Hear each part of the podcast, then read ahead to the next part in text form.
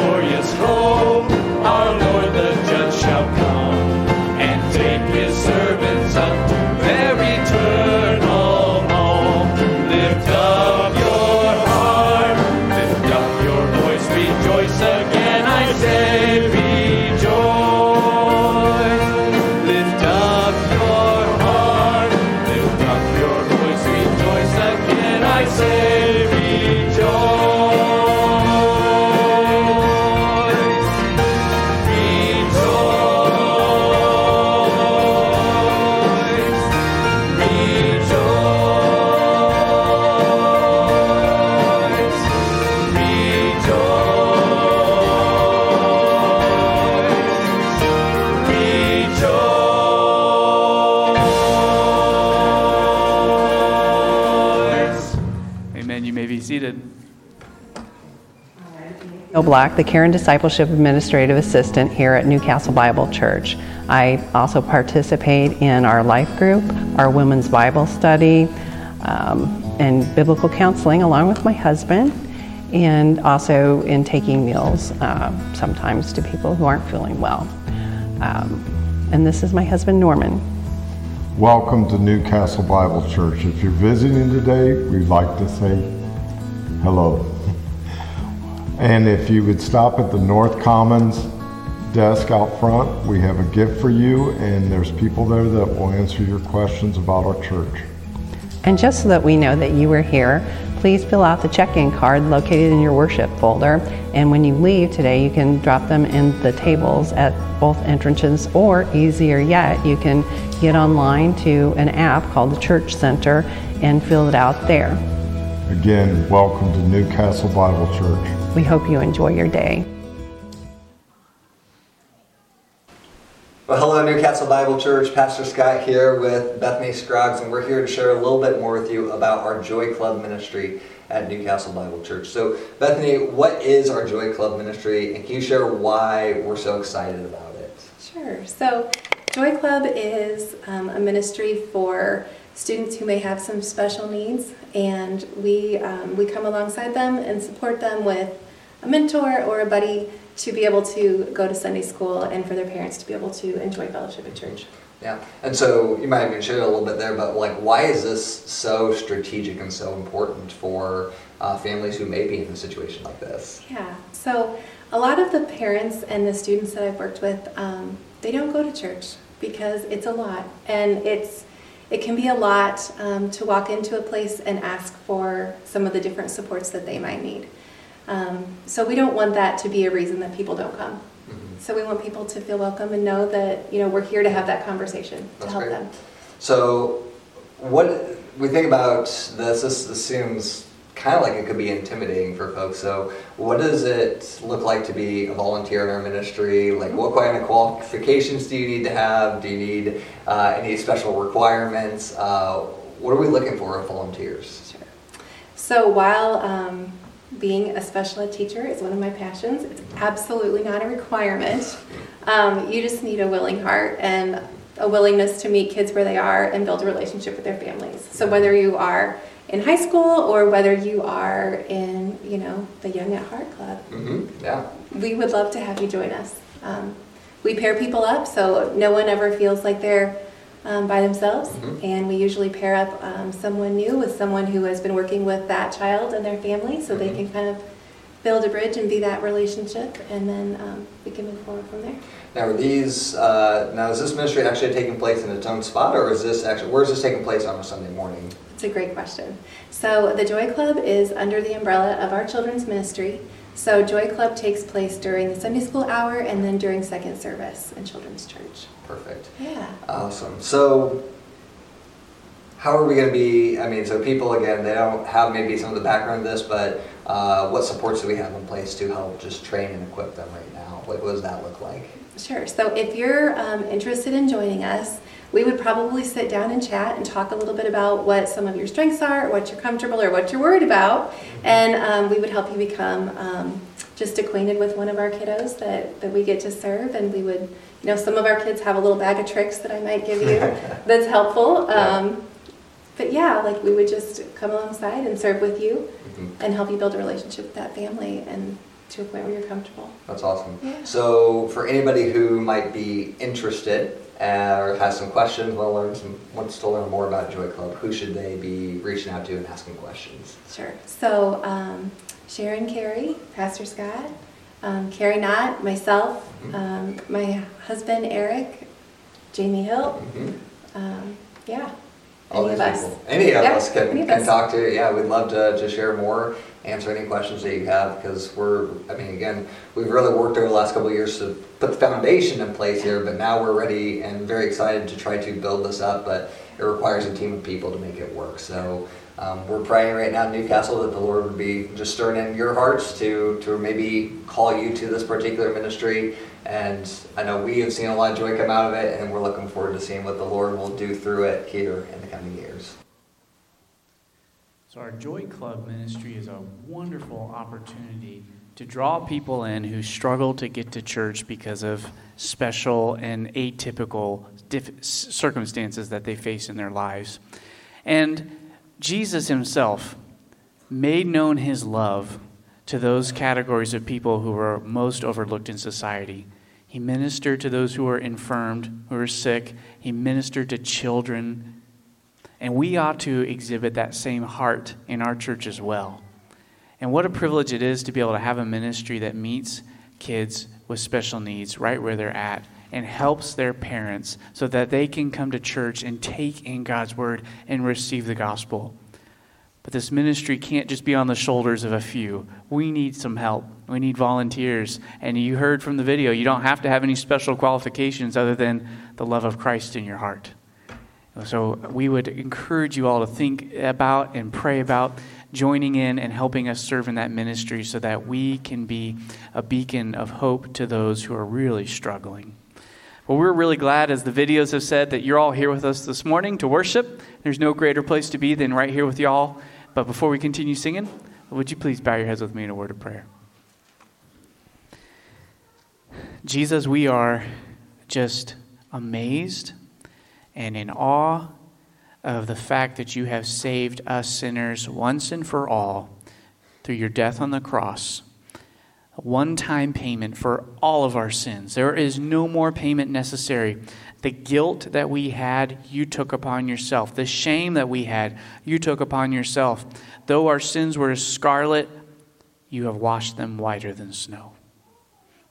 You have made us righteous. You have given us an alien righteousness that was not our own because you gave it to us. You have taken our sins away. You have expunged the record. And now we have reconciliation. We have peace with God. And we get to reap the eternal benefits of that, Lord, that, we have eternal life now, and we will get to have it in greater fullness in heaven. We will get to be with you, see you as you are for all eternity. And Lord, we long for that day. We ask you to come quickly. But I pray that our, our praise this morning would come from our hearts, that it wouldn't just be uh, a rote uh, muscle memory or traditional thing that we do, but that we'd be really singing because in our minds, our hearts, we're thinking about the treasure that we have in you. And we also just pray while it's on our minds, Lord, we just pray that you would bring about volunteers for the Joy Club ministry so that we can minister for your glory. Please provide. You are the only one. You are the one who can make it happen. You are the one who can do works in people's hearts, and you are the one who is building your church. So we lean wholly in, uh, upon you, Lord. We ask for your blessing over this time in Jesus' name. Amen. Well, the song we're about to sing is based on Psalm 145, so appropriately I'll read from it. In verse 1, it says, I will extol you my God and my King, and bless your name forever and ever. Every day I will bless you and praise your name forever and ever. Great is the Lord, and greatly to be praised, and his greatness is unsearchable. Would you please stand with us as we sing that truth to the Lord this morning?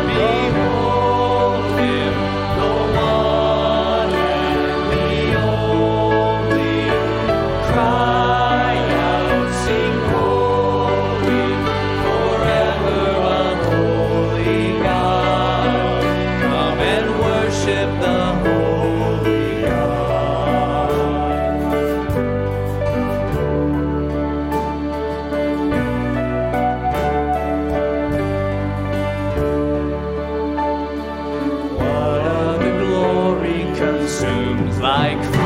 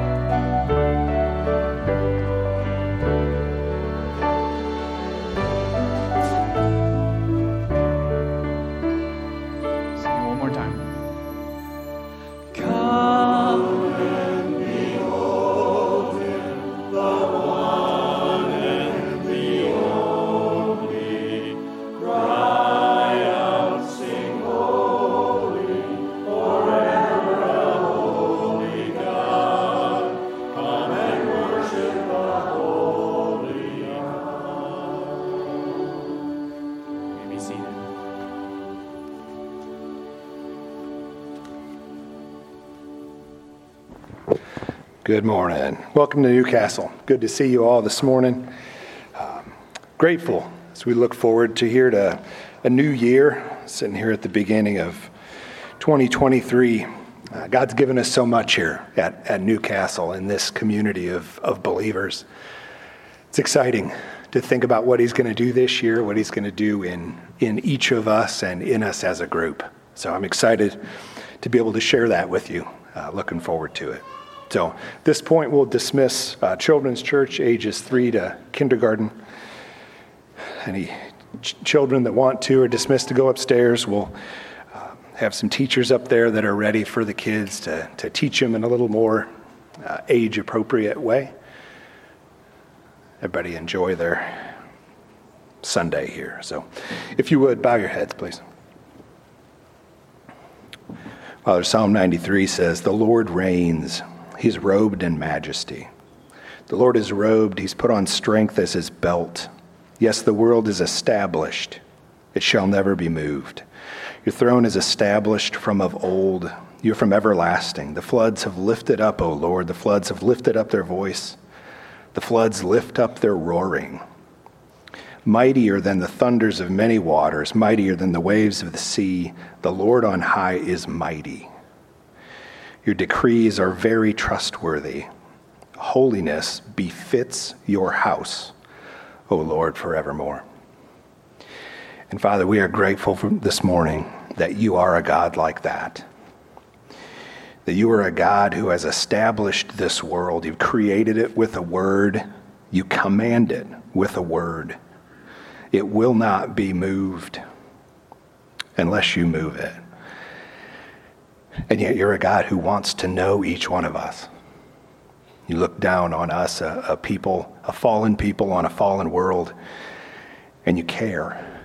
You love us in a way that you desire for us to know you, desire to redeem us, and sent Christ for that purpose.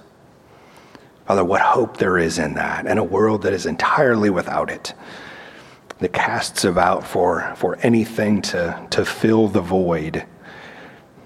You provide real hope, real hope of redemption, that our lives can be given purpose You've given us things to do even here, even after you've redeemed us uh, from our sin. You place work in front of us, things to do, and then you, you empower us to go and do it. We're so grateful for the kind of God you are. So we have needs here at Newcastle. We bring them before you uh, this week. Medical needs, there's been some diagnoses, and we know there are treatments. Father, we pray we know it's within your power to grant health, and so we pray for it. There's much work to be done in your kingdom, and so we pray that you would restore health to our folks here. We know there's eternal life to look forward to, but there's work to be done here, and so we pray if you would restore them to health, they will use their lives to, to honor you and to do your work here. And so we ask you that. Pray for comfort for those who grieve. We know from your word that we're not those who, who grieve without hope. We understand that, that there is eternal life, but it's hard.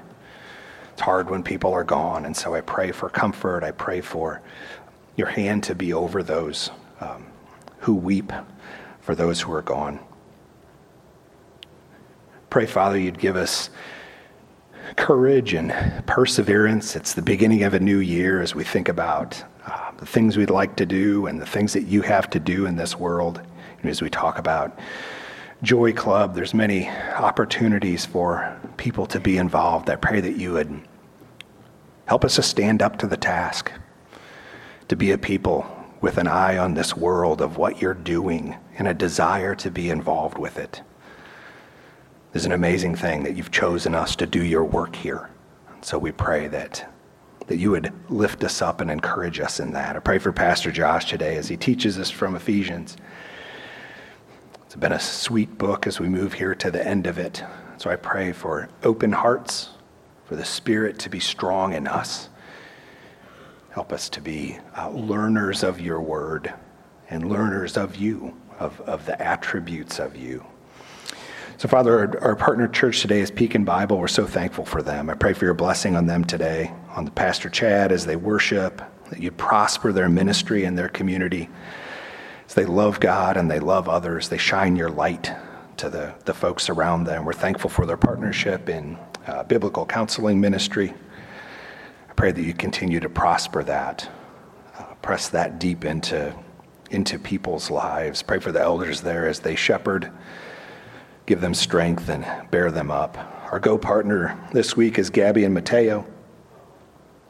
Pray for their health, for your protection and grace as they begin a, a new year of ministry there.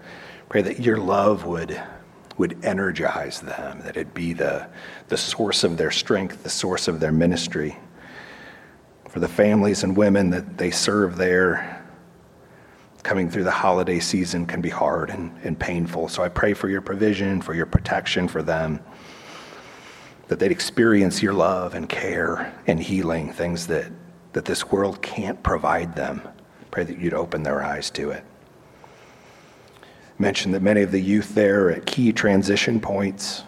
You know, decisions are can be challenging and overwhelming, and so I pray they'd be attentive to your leading and that in your sovereignty you would place them just exactly where they need to be.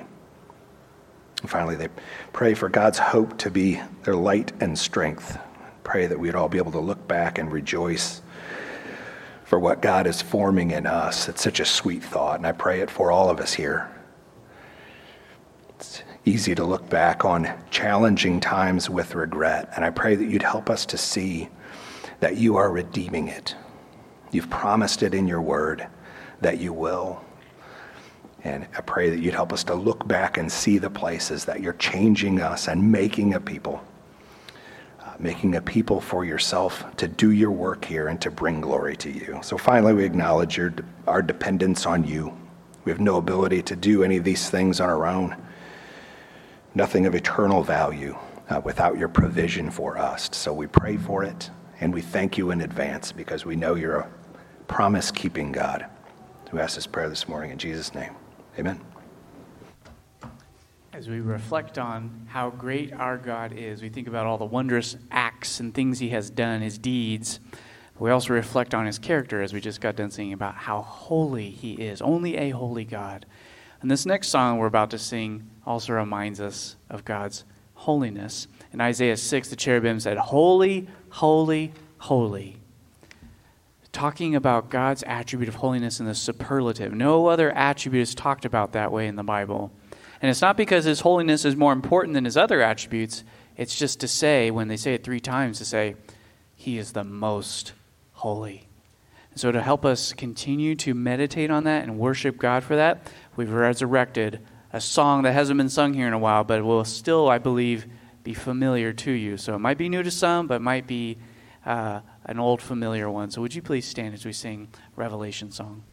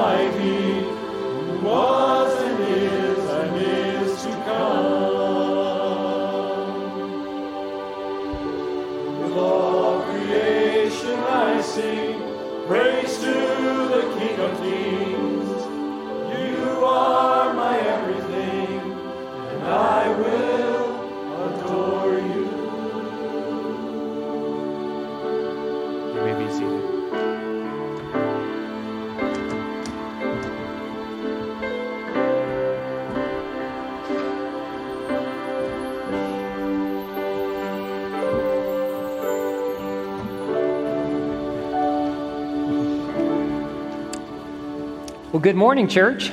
It's good to see you today. A pleasure to be here. And I'm thankful that each and every one of you were able to join us today. So, great job on the worship there.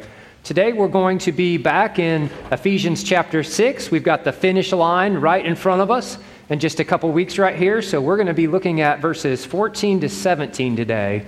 If you don't have your Bible, feel free to raise your hand, and one of our ushers will be glad to give you one to use, and you feel you can keep it or return it after the service.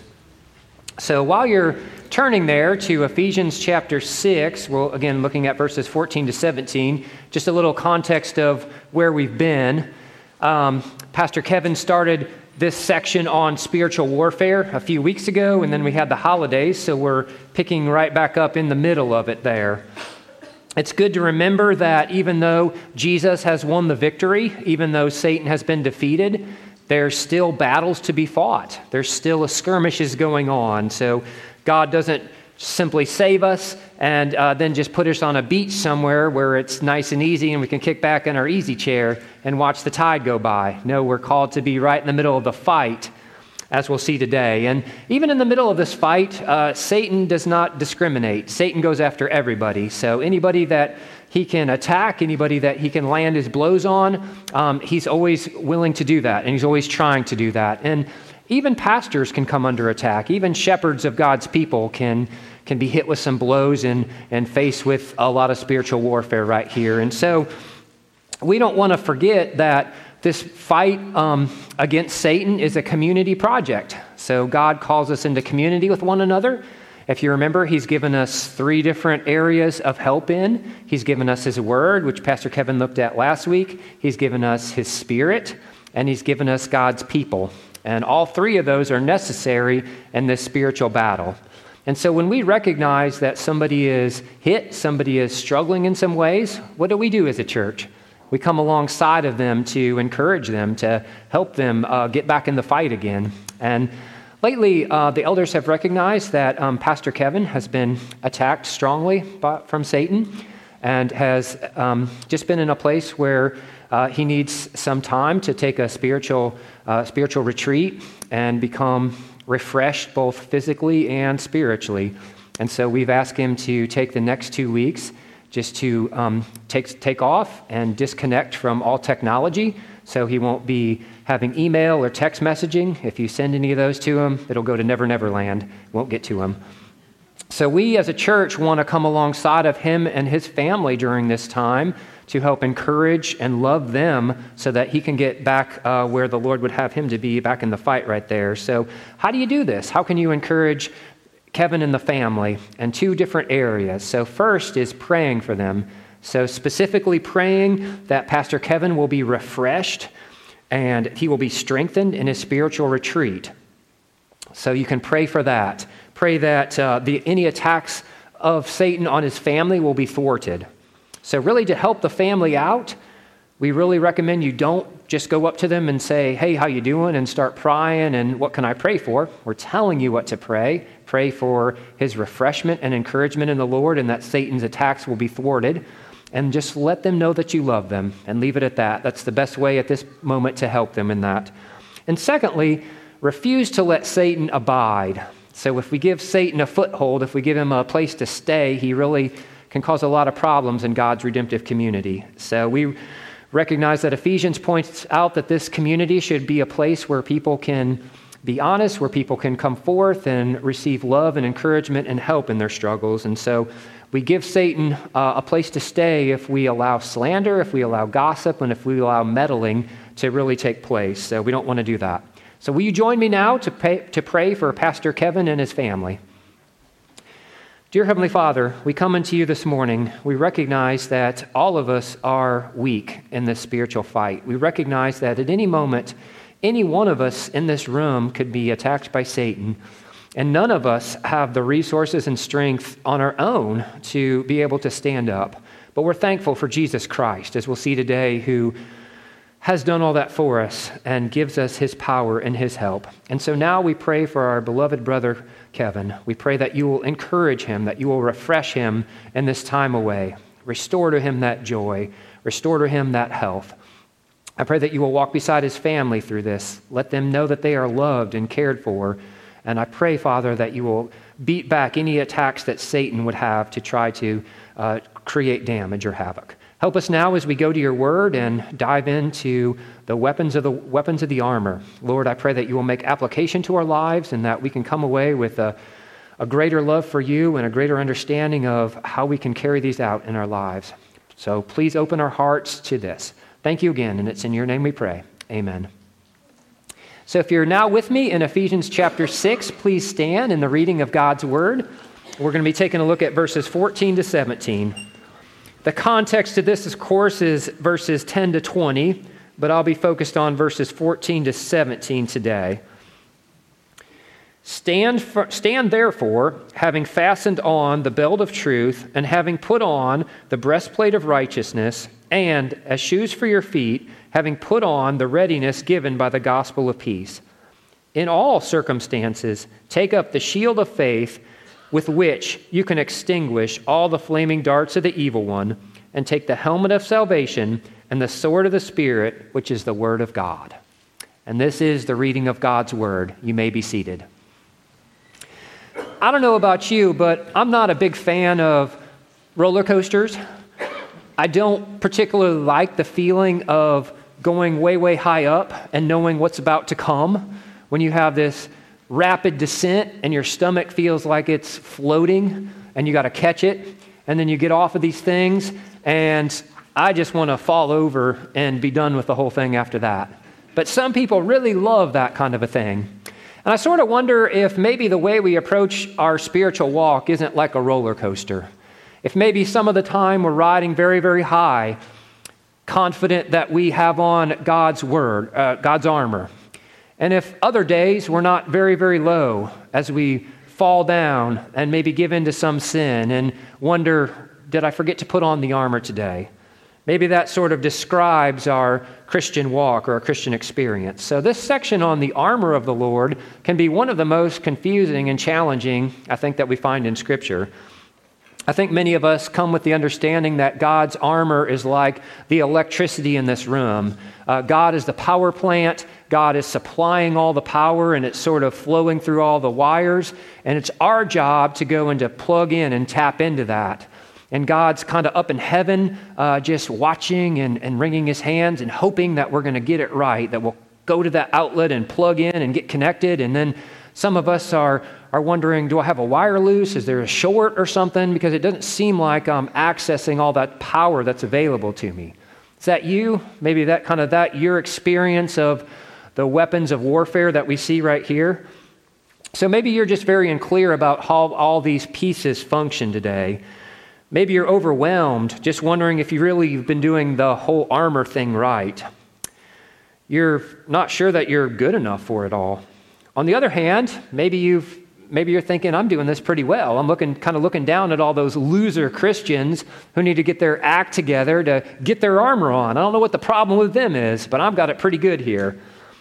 So we kind of wonder is the armor of the Lord, is that, does that take some kind of special power or skill to, to be able to use? Um, are you going to teach me that today, Josh, like with the blowtorch? Are you going to teach me some kind of technique to uh, use the weapons of the warfare well?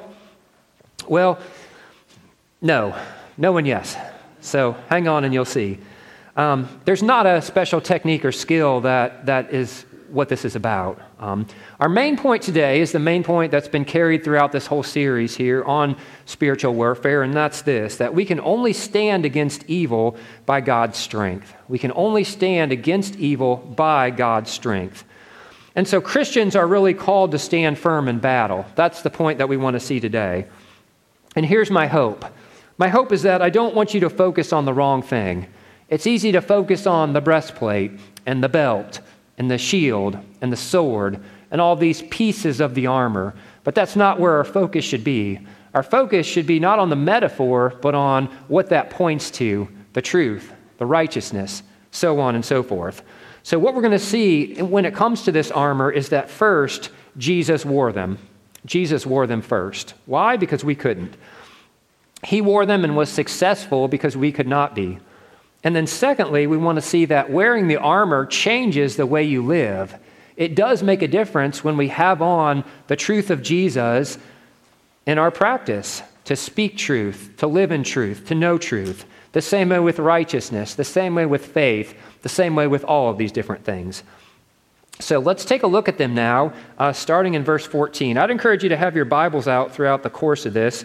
Um, we're mainly focused on these several verses right here, 14 to 17, and I'm going to be making references back to those verses. I may not specifically say, hey, look at verse 14, look at verse 15, but everything I'm talking about is going to point back to these verses. So keep your Bibles open as we do this. But starting in verse 14, Paul says, Stand therefore Right? So the first thing we want to see is Christians, God calls you to stand firm in preparation for the battle. So, Christians, God calls you to stand firm in preparation for the battle.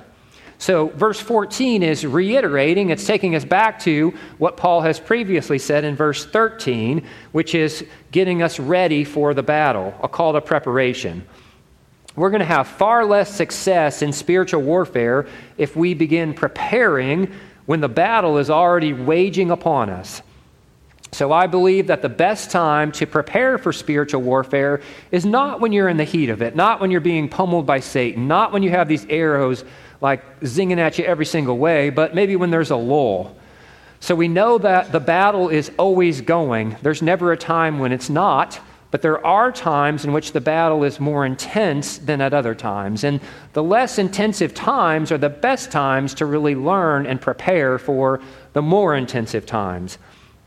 The same is true with suffering. The best time to learn about suffering and be ready for it is not when you're in the hospital, not when you have a loved one in the hospital, um, but before that. If you think about a storm, if you knew a hurricane was coming on your house, the best time to prepare, to prepare would be days, weeks ahead of that, and not when it's there blowing and now you're trying to do it. Okay, so that's what we want to see. The best preparation starts before it, not in the heat of it. So the goal of preparing is to be able to stand firm in God's power. Why should we prepare? So we can stand firm in God's power. It not only keeps us from falling into sin, but it also helps bring deliverance to those who are captured by Satan. So don't think of this section today as just about me. Think of it ter- in terms of how does this also extend to other people who are currently captured by Satan? So the question may come well, how do you prepare? How do you prepare? So I'm not going to get to that right now. I'll actually circle around to that at the very end, so stay tuned for that. First, though, um, or second, I should say, Christian, we are to stand firm because our standing displays the power of God. So, Christian, stand firm because our standing displays the power of God. In the context of these verses right here, that's really what flows out of it. Is our standing firm displays God's power. So, knowing that we are called to stand is important, but knowing why we should stand is also important. So our standing displays the power of God. We don't stand fast or stand firm because we're good enough, because we're strong enough. No, we don't stand fast or stand firm because we have the swagger to make hell tremble. No, that's not it either. No, we stand fast because Jesus has won the victory for us, and all the glory goes back to God. We stand fast because God's strength is now manifest through our weaknesses. We stand fast because God is working in us. So, Paul has already said in the beginning of this letter that God is working out his purposes in us to the praise and glory of God, to the praise of his will. He's declared that God has made Christians his workmanship, prepared for good works. So, Paul is, has prayed already that the Ephesians know the greatness of his power, of God's power toward them. And in chapter 3, Paul prays that they will comprehend the incomprehensible, the power and love of Christ for them. So, what's all that mean? It means that God hasn't left it up to us to determine whether or not his purposes will succeed. God's not in heaven saying, I hope they can pull it together. I hope that my plan gets carried out because of what they do. No, God's purposes will succeed. His power is at work within us to guarantee that His purposes will come to pass and that Christians will pre- be presented holy and blameless before God. So at the final day, Christians will be presented holy and blameless before God. It's not a, not a hypothetical thing where God's hoping that we can do it. It will happen. God will accomplish this. So, what's all that got to do with you then? Well, it means that God's power is already at work within you. It has begun at salvation so that you'll be able to resist Satan and sin. So it's not a hypothetical power, something that if you choose not to tap into it, then it's not going to work. No, God's power is at work within you. Um, and I don't want us to understand the armor of God as just something else we need to do, like a set of virtues that we should strive for, uh, or a more higher calling. Uh, we don't want to think about it as again, another, another list of things that we have to do in order to uh, please God or to earn more favor with God. Like, I need to be more truthful today. I need to be more righteous today. I need to have more faith today. The armor of God is not something we earn or achieve. Instead, we should think of the armor of God as a reference to putting on Christ. A reference to putting on Christ. So when Paul speaks of the armor of the Lord, he's teaching us about our identification with Jesus. So he's using the metaphor of an armor and putting that on, and he's giving us an example, a, a, way, to, way to understand what it looks like to put on Christ. So there are a number of other passages in the Bible, including Ephesians, that talk about that. Put on Christ, put on Christ, such as uh, Romans 13, 12 to 14, um, Galatians 3, 27. Um, and so the question will be well, what's that look like to put on Jesus? So Paul uses the metaphor of the armor to help us understand what that looks like. So, another way to say this is that God's power comes to us through Jesus because we are united with Jesus. If we weren't united with Jesus, then we wouldn't receive God's blessings. So, when we talk about union with Christ, You'll notice in Ephesians, all over the place, it's talking about in Him, in Him, in Him. It's repeated frequently throughout that. That's another way to talk about our union with Christ. So, what that means is that we are really and truly, spiritually and bodily, joined to the crucified, resurrected, incarnate person of Christ. And it's far, far better to be united with Christ than to simply have access to the benefits that Christ offers. Let me use an example of that. It's far better to be married to a person than simply to be in relationship with them. So if you're just dating, um, courting, yes, you have a relationship. Yes, there are you know benefits with that, but there's a lot of things that aren't true yet. You don't have access to their bank account. Um, you have a different last name. You're living in a different place. You know, there's things not true yet. But when you're married to that person, things change, right? Because you're in union with them. Now you have uh, the benefits of being in that union. There's a closeness and difference from being united with them that you didn't have before. And that's the same way with Jesus Christ. So, again, I don't want you to think that the armor of God is something that's out of reach for you. Like God is just kind of holding it out there, like jump a little bit higher, try a little bit harder, and then maybe you can get the armor of God. No, it's not like that. I don't want you to think either that it's something that you just decide you get to use if you feel like it's going to help you or not. Kind of like a seatbelt. Eh, if I feel like it, I'll use it. If not, I won't. It's not like that either. No, this armor is what Jesus has worn on your behalf to defeat Satan. Jesus gave his life so that you could be victorious in your fight uh, against all those sins that plague you this week. So I think this perspective changes how we view spiritual warfare and our fight against sin. It changes it. Why? Because it's Jesus who who won the victory, not you. It's Jesus who obtained our salvation and who is working to make us more like him. It's Jesus working in you to, to do what he wants, to make you as pure as he wants, and to accomplish, is, accomplish his purposes in you. And so, because of Christ's victory, you can stand firm in victory because he has achieved it for you. I wonder here today if anybody has given up hope. Given up hope that you will ever overcome a certain sin in your life?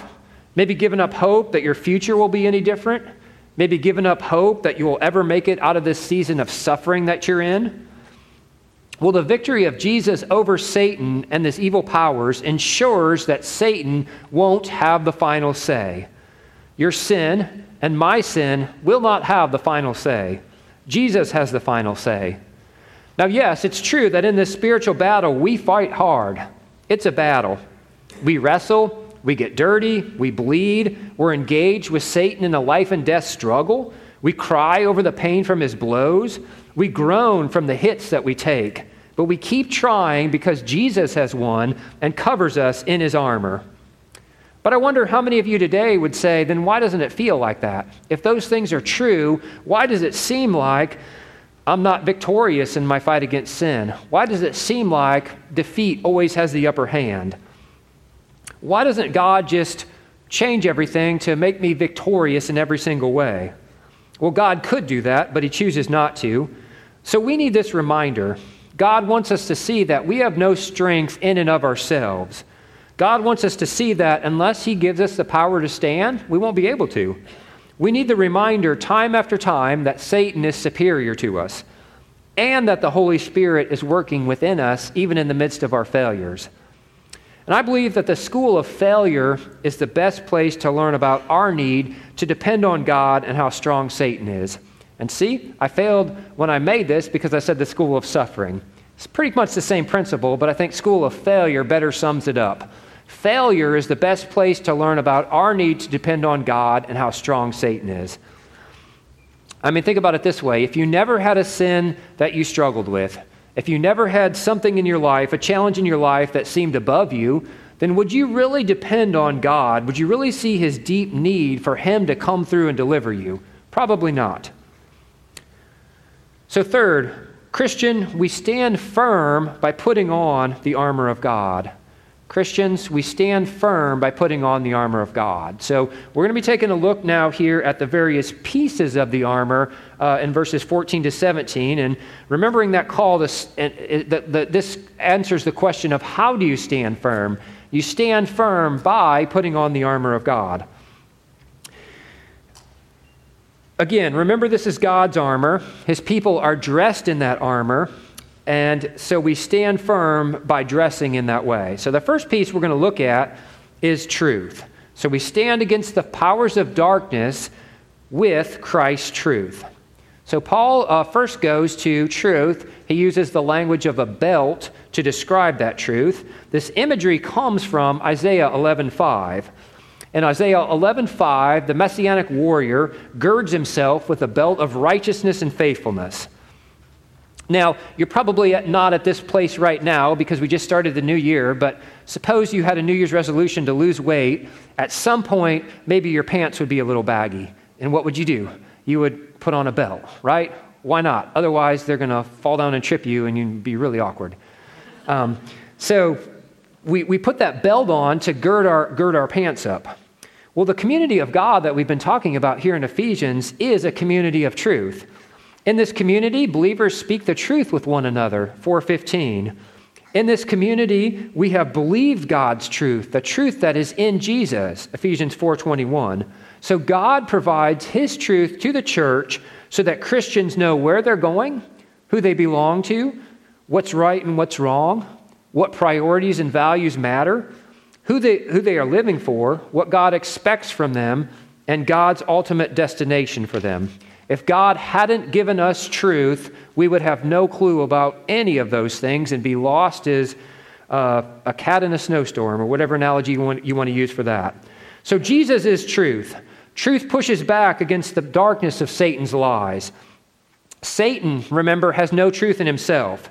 His strategy is to attack and to question God at every twist and turn. Does God really mean what he said?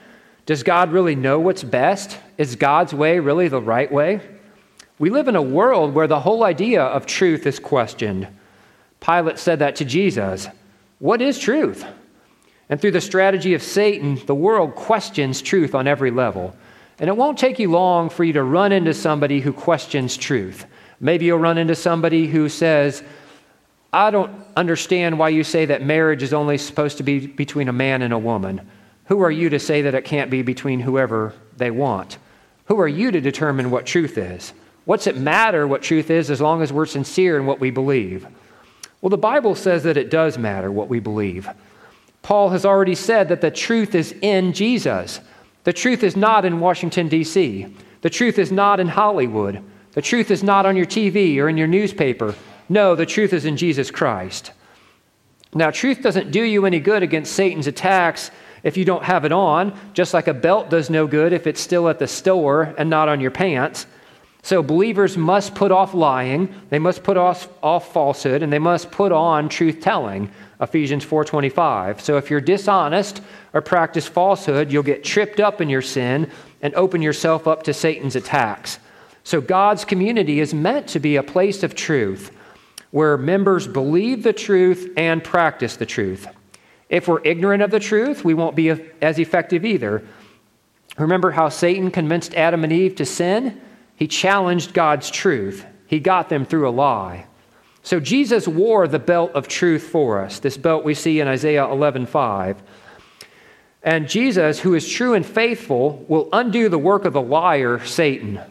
Through his ministry, Jesus often uses truth to defeat Satan. He counters the lies of Satan in the wilderness and responds with the truth of God. So remember, church, Jesus has won over the lies of Satan. The untrue things that Satan says about you have been defeated by the truth of Jesus. When you're faced with Satan's lies, lay hold of the truth that is in Christ.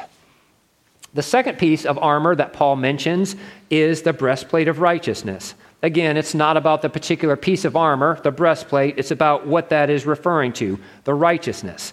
So, Roman soldiers would wear a breastplate to protect the chest area, but Paul is referencing the messianic warrior back in Isaiah 59 17, who puts on righteousness as a breastplate. Why does he put on righteousness? To fight against unrighteousness and to redeem his people from their sins. Now, you may be wondering, you used a big word right there, righteousness. What does that word mean? Well, righteousness is an attribute of God. It means that God acts in right ways, or ways that are consistent with his character. So, God is right. God can only do what is right. When God brings righteousness to his people, that's another way of saying that God brings salvation to his people. So the gift of righteousness means that God has taken away the guilt of his people. He frees them from their sin by Christ's blood, brings them into right relationship with God as his friends, and allows them to experience a new status as sons and daughters. Now, Satan's strategy is to whisper lies about our status before God, like this loser. Yeah, you, loser. That's your name, isn't it? I know what you did this week. I saw that. You're here, goody two shoes in church. Everybody thinking you're so good. I know the truth about you. How could God ever love you? All those mistakes you make, you're such a disappointment to Him. He won't ever be pleased with your weak efforts. Just give up, loser. Are you familiar with any of those? Any experience with that? That's how Satan likes to attack us, right? With those kind of accusations, with those kind of whispers, with those kind of lies. Some of you have had people in your life who are constantly disappointed with you. Your efforts never seem to be good enough for them. And Satan's strategy is the same to convince us that God is constantly disappointed in us, that we're never good enough for Him. We have to work so much harder for God to approve of us and to love us. Well, I'm glad God doesn't operate like that. I'm glad God is not judging me based on my performance alone. He's looking at Christ's righteousness on my behalf. You know, my own works, my good works wouldn't stand a chance. Did you know that if you just sinned one time a year, and the average lifetime, say 70 years, you would sin about 26,000 times? Don't know about you, but if I could get down to, and that's just one sin a day, okay? Uh, I'd like to, boy, that would be something great to aim for, right? But just on the low end of it, if you just sinned 26,000 times before a holy God who is perfect, what might he say about that? And we have the nerve to think that our own righteousness is good enough in some way for God, that we've tried hard enough, that we've done enough good. That's a lot of good you would have to do to overcome all those things, way more than we could ever possibly do. So God knows that our own righteousness doesn't have a chance. And in Isaiah, God puts his own armor on to save his people. Israel's righteousness is like filthy rags, Isaiah 64 6. So God must supply the righteousness. God's righteousness comes to his people through his suffering servant who lays down his life. And in this great exchange, Jesus takes our sin and guilt and gives us his righteousness. It's not even close to a fair deal, is it? Well, God's armor of righteousness enables you to stand against Satan because no matter how bad you are or what things Satan accuses you of, God still delivers. There's not a person in deep enough sin that God can't rescue and deliver. God's righteousness reminds us that He loves us when we were still His enemy, Romans 5, and loves us more now that I am His child. His righteousness demonstrates to me that even in my greatest failures, God will not forsake and abandon me. Now, God's armor of righteousness does motivate us not to take our sin lightly. It motivates us to live in right ways, to put off the old self and to put on the new. Wearing his armor of righteousness means that we cannot continue in evil. It's hard to have assurance of salvation if you're in an ongoing, persistent, unrepentant sin. So God's righteousness is not only put on our account, but God is also making us righteous day by day, day by day, degree by degree. So, how can we use the armor of righteousness against Satan? Well, every time that you think that you're doing well and that you're pretty strong, watch out. That's a sign that you're wearing your own armor and not Christ's armor. But on the other hand, every time that you're stuck in self pity and shame, watch out. That means you're also looking at your own armor instead of Christ's armor. So refocus on the Lord. Remember his righteousness on your behalf. Right living should be a mark of our lives if we have on the armor of righteousness. But as we've said, this righteousness is not our own. Now, the third piece of the armor is the shoes. The shoes are the proclamation of the gospel of peace. So we stand against the power of darkness with Christ's shoes. So here, Paul points to an overlooked aspect of the armor the shoes. In our time, shoes tend to be used more as a fashion statement than they do as function. But in Paul's time, when shoes were your means of transportation, they became pretty important. Now, Paul's background is Isaiah 52 7, and here he says, here Isaiah says, How beautiful upon the mountains are the feet of him who brings good news, who publishes peace who brings good news of happiness, who publishes salvation, who says to Zion, Your God reigns. Other than the Ephesian passage, this other passage in Isaiah is the only place in Scripture where feet, good news, and peace all are related together right there. Now, maybe there's been a time in your life where, where you were in a really hard spot, when you were overwhelmed, when you felt there was no way out, when you believed that the only deliverance would be from God. And do you remember when that deliverance came and, you, and, and God stepped in and rescued you and brought you out of it? What did you do? You were ready to tell everybody you knew about that kind of deliverance. Well, likewise, Paul sees the believers here at Ephesus who were one time trapped by the enemy, now proclaiming the good news of deliverance to other people. Why do you need good shoes? You need good shoes to, to carry, to travel, to share this gospel of peace. The role of a herald, which is our role, is to get the good news of the gospel out accurately and to get it out to other people. So, again, we typically think of the shoes as a defensive piece, like the belt and the armor, and they are defensive because we're standing in them, but the shoes are also offensive, um, for with them we extend or we herald the message of God's peace to the world, the message that God reigns, that he redeems people and that the world will one day see the salvation of God. That's what we are heralding. The shoes enable us to stand and to advance against the, against the forces of darkness by proclaiming who reigns. I love that uh, um, verse that was quoted, that scripture that was quoted today, that reminder of who reigns. Who does reign today? God reigns. This world is enslaved by idols. There's all kinds of messages about who reigns. It's good to remember that God reigns, not Satan, not other people. God alone reigns. And Christians on the battlefront are proclaiming that message God reigns. So, standing in the shoes of the preparation of gospel of peace, we announce the peace that God gives. Nothing in this world, relationships, other people, uh, food, shopping, money, none of those things can give peace. Only God can. So, as we stand in the shoes of the preparation of the gospel of peace, we proclaim that God redeems people. Now, it's not good news if we were proclaiming that you have to first get your acts together in order for God to redeem you. That's not good news. And by redeem, I mean set free from the slavery to sin and the devil that we were in. It's not good news to proclaim a gospel that God loves good people. That's not good news. We proclaim a gospel that God loves wicked and sinful people, and He frees them. Now, that's good news. I wonder how many of you feel like failures when it comes to proclaiming the gospel of peace. How many of you have given up thinking that this evangelism is only for those with some kind of a special gift?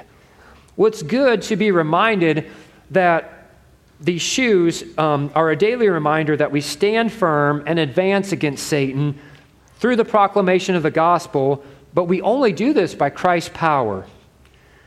Jesus enables us in our feeble efforts to proclaim, and he allows the hard hearted, he breaks down those barriers. He enables the hard hearted, the stubborn to hear and receive this truth. And the fact that peace is used in the context of a weapon is also ironic. The powers of darkness stir up people with hatred, with division, with conflict, with war. All of those are flesh and blood battles. The fact that peace is mentioned as part of the armor reminds us that spiritual warfare in, uh, in Christ's armor is the ultimate weapon against human warfare. Now, the fourth piece, piece of the armor that Paul mentions is faith, represented by a shield. The flaming darts or the flaming arrows represent the attacks by Satan in many forms against the Christian. So, in ancient warfare, the shield was a very vital piece of the armor to protect them from swords, from spears, from arrows, from all that kind of stuff. In normal warfare, the shield would do a pretty good job at repelling those kind of attacks. But fiery arrows are another matter. Okay, so in a normal warfare, you have these shields, they typically got some leather on them. As long as the leather was wet, they would do a pretty good job at turning aside most of the fiery arrows. They wouldn't put them out, but they would turn them aside. But as the battle raged on and the leather dried out, eventually those arrows would begin to burn through that shield, leaving the soldier open then to attack. Now, how many of you would want to be in a gunfight with a vest that only stopped some of the bullets? Any takers? How many of you would want to ride in a car where the brakes only worked some of the time? Any takers?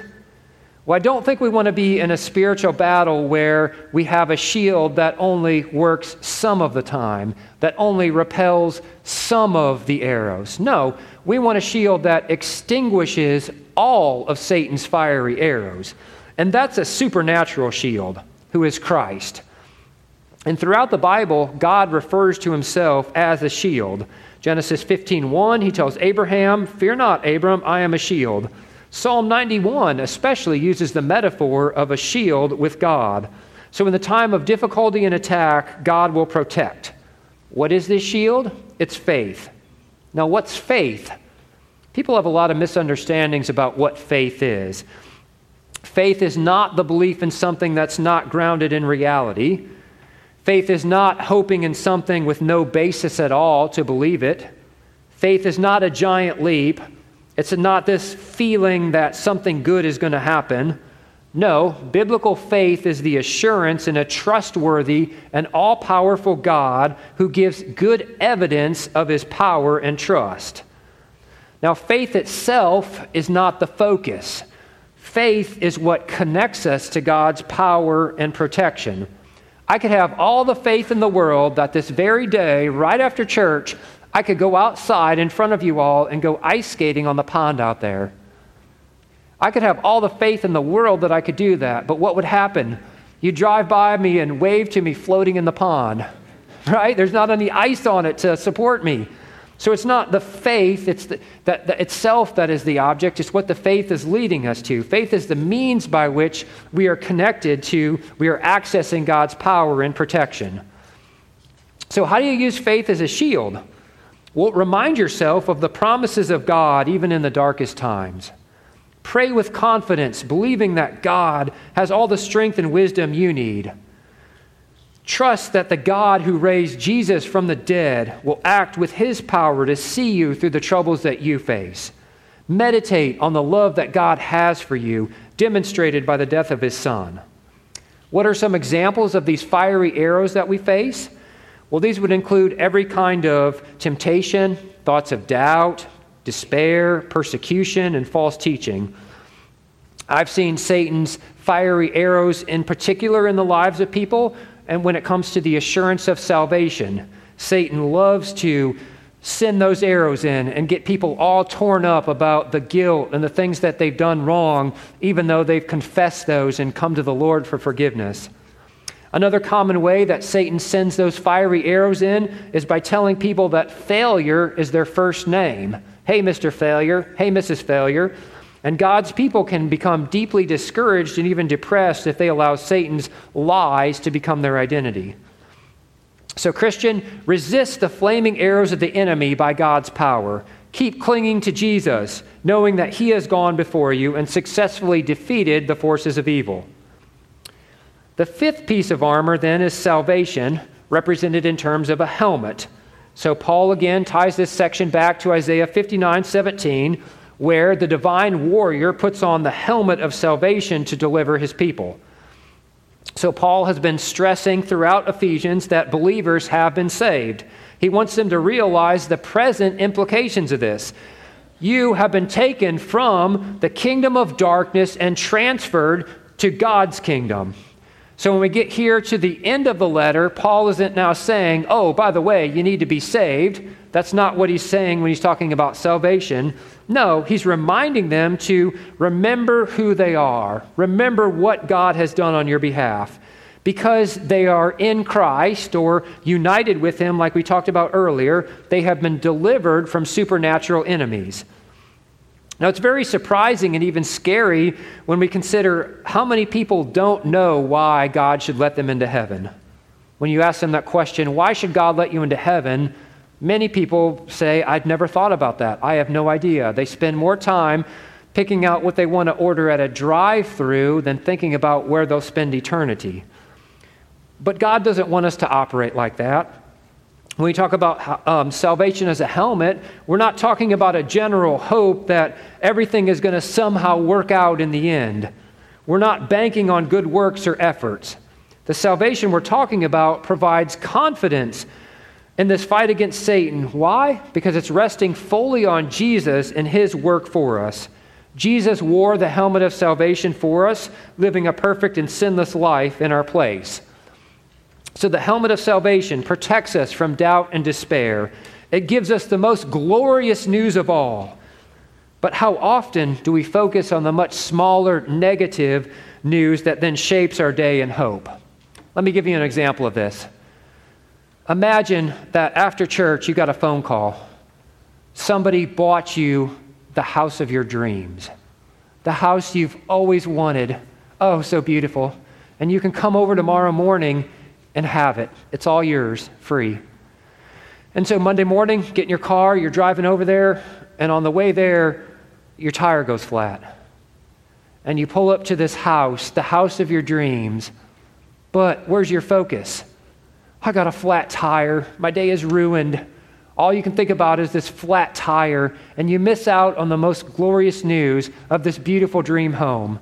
How many of us do that in, in our daily walk? How many of us lose sight that God, through this announcement of salvation, has given us the most glorious news of all? And we get so caught up in these small little uh, tidbits of, of lesser news and let those shape our day. So we don't want to lose sight of heaven and the amount that we have been forgiven. So we stand then against the powers of darkness also with Christ's sword. And that's the next piece of armor, the last one that we'll look at for today. You'll notice this piece of armor is both offensive and defensive. And when we think of sword fighting, we think of fighting that's up close and personal. Now, over the years, the nature of war has changed to some degree. War today is fought more at a distance. We have laser guided bombs, we have drones, we have airplanes. Um, yes, there's still a place for hand to hand combat, but, you know, for a majority of it, you can fight it at a distance. But that wasn't the case for most of human history. For most of human history, you fought war up close and personal. You were down in the trenches. You were face to face with that guy with your sword, and you knew at the end of this that only one of you was going to make it out alive. Who was that going to be? Well, I think we approach spiritual warfare in the same way. We prefer to operate at a distance. We prefer to operate like we order things online with just a click of a button. Just click my button and Jesus changes whatever part of me, you know, needs changed. We're not as willing to get down and dirty. We're a little slower to hack away at our sin with the, with the Word of God. We prefer that we could just say a quick prayer and be done with it.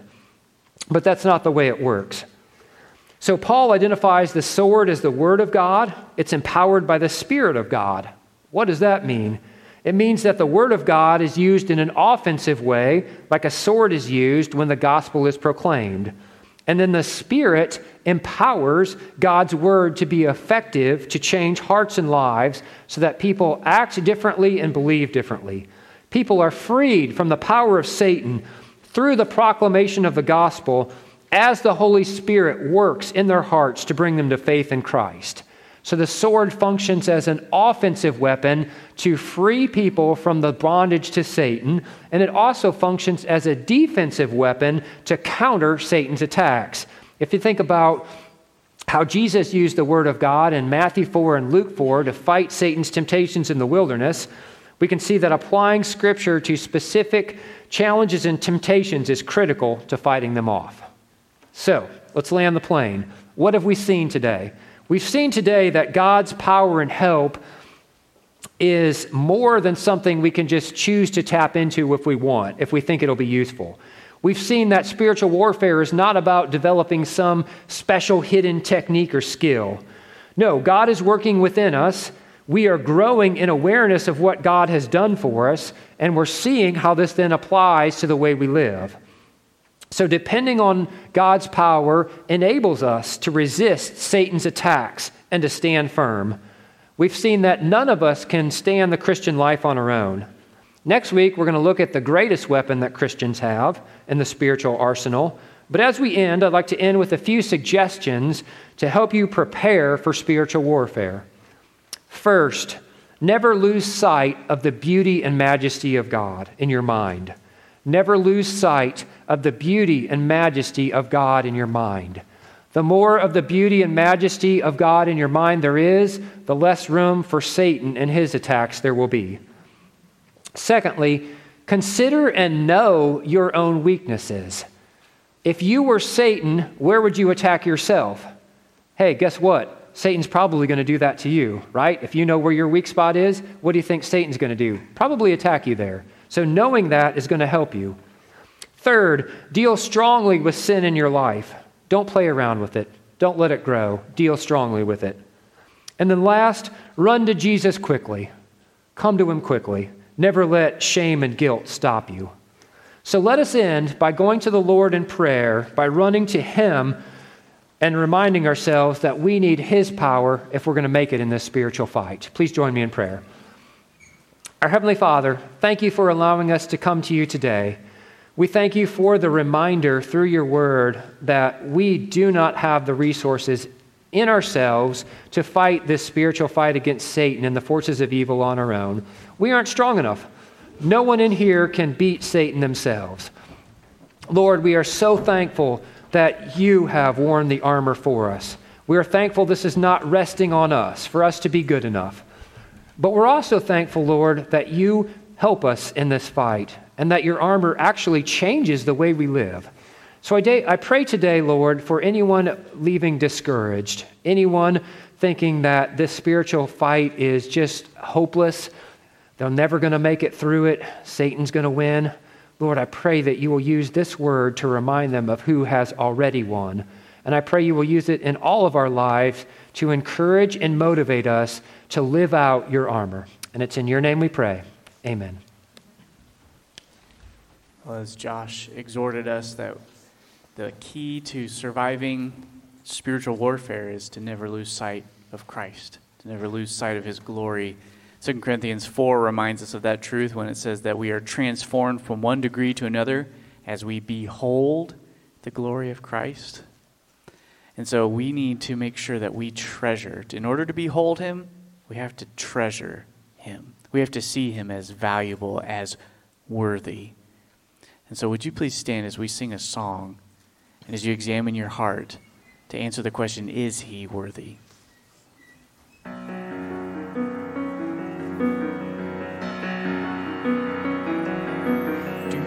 The world is broken?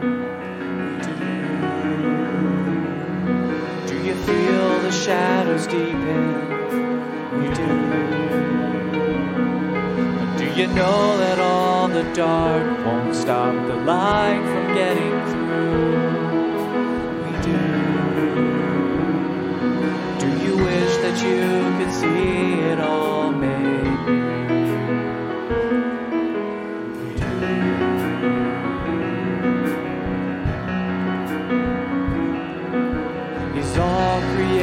Groaning. Is a new creation coming? Is the glory of the Lord to be the light within our midst? Is it good that we remind ourselves?